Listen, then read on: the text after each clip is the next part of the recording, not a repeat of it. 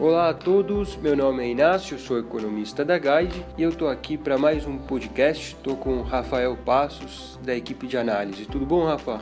Olá pessoal, tudo bom, Inácio? Bom, vamos lá, vamos começar então pelos últimos dias, o que é que mais nos chamou a atenção, o que é que tem sido discutido. É, bom, no cenário macro, a agenda desses últimos dias foi mais leve, com a exceção agora de sexta-feira que saiu o IPCA de outubro, que era o grande destaque da semana, os demais dias tiveram uma agenda talvez num segundo plano, em meio a outras discussões como a política da reforma da Previdência e propriamente dito o balanço das empresas que têm sido divulgados. Com relação à inflação, bom, a inflação subiu em outubro, em 12 meses foi para 2,70, estava 2,54, então teve uma pequena alta e ainda assim ficou abaixo do esperado. Então a inflação segue bastante benigna, segue bastante favorável, o que pode permitir que o Banco Central volte a cortar juros não só agora no final desse ano, em dezembro, mas também em fevereiro do ano que vem, que seria a outra próxima reunião. E Rafa, agora indo para o lado das empresas, o, que é que te chamou a atenção? Quais têm sido os resultados mais interessantes aí para a gente analisar?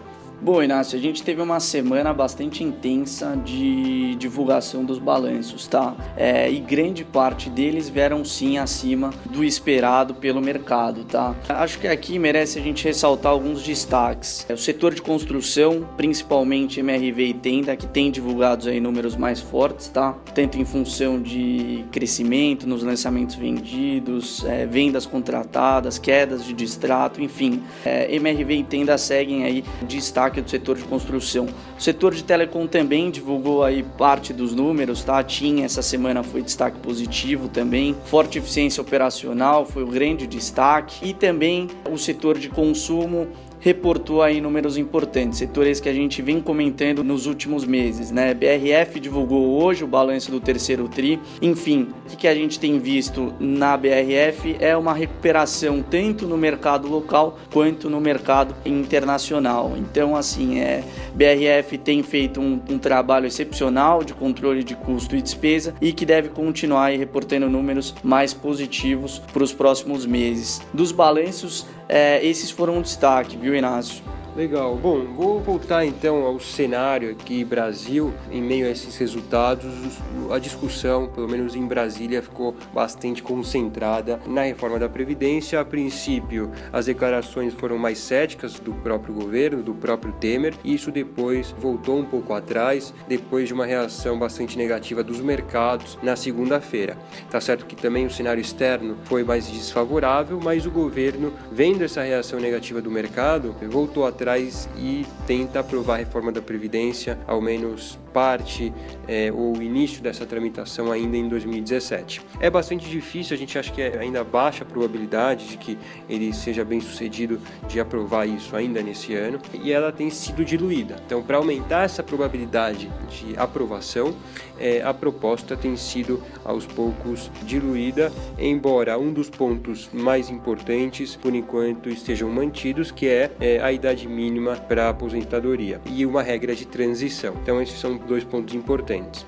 O mercado, como eu disse, teve uma reação negativa na segunda-feira, né, Rafa? E não conseguiu muito se recuperar, apesar dessa retomada das discussões. Acho que você pode complementar um pouco aí sobre bolsa, sobre os últimos dias e se a gente muda ou não muda a perspectiva que a gente vinha tendo mais positiva para os próximos meses. O que, você tem a dizer sobre isso? Bom, Inácio, com certeza essas incertezas com relação aos avanços da agenda econômica do governo influenciam sim no Ibovespa. A gente viu aí um, uma pressão um pouco mais forte de baixo do Ibovespa essa semana. Destaque negativo foi o setor de consumo, tá? Consumo e principalmente as varejistas, mas em parte é um movimento aí de realização, tá? Esse setor, tanto de consumo quanto principalmente as varejistas, foram aí papéis que avançaram mais forte acima do Ibov no fim do segundo tri até esse início do terceiro tri. Então é normal, é de certa forma tem um viés aí um pouco mais neutro com essa realização aí pontual do Ibovespa para o setor de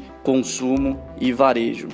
Legal. Bom, só para enfatizar aqui, a gente mantém a perspectiva positiva para a bolsa no médio e longo prazo. Né? Então é algo que a gente fez há pouco tempo, essa mudança mais clara e, e mantém, apesar de toda essa dúvida política. Então a gente vê algumas realizações pontuais, como o Rafa comentou, mas a visão ainda para o médio e longo prazo segue mais construtiva. Só alertando aí para os próximos dias, é uma semana que tem feriado na quarta-feira, então ela tende a ficar um pouco mais truncada. Também em Brasília, a pauta dificilmente consiga avançar nas discussões por conta disso, então fica um pouco mais difícil de fazer previsões em termos da política, que tende não só na quarta próxima, mas também na outra segunda a ter feriados. Isso também interrompe aí negociações dos mercados. Bom, acho que a gente fica por aqui, né, Rafael? A gente continua atento à temporada de balanços, à agenda macro, no meio desses feriadões que temos pela frente e pouco tempo aí para avançar nas reformas. Obrigado a todos, obrigado Rafa e até o próximo podcast. É isso aí, pessoal, até a próxima.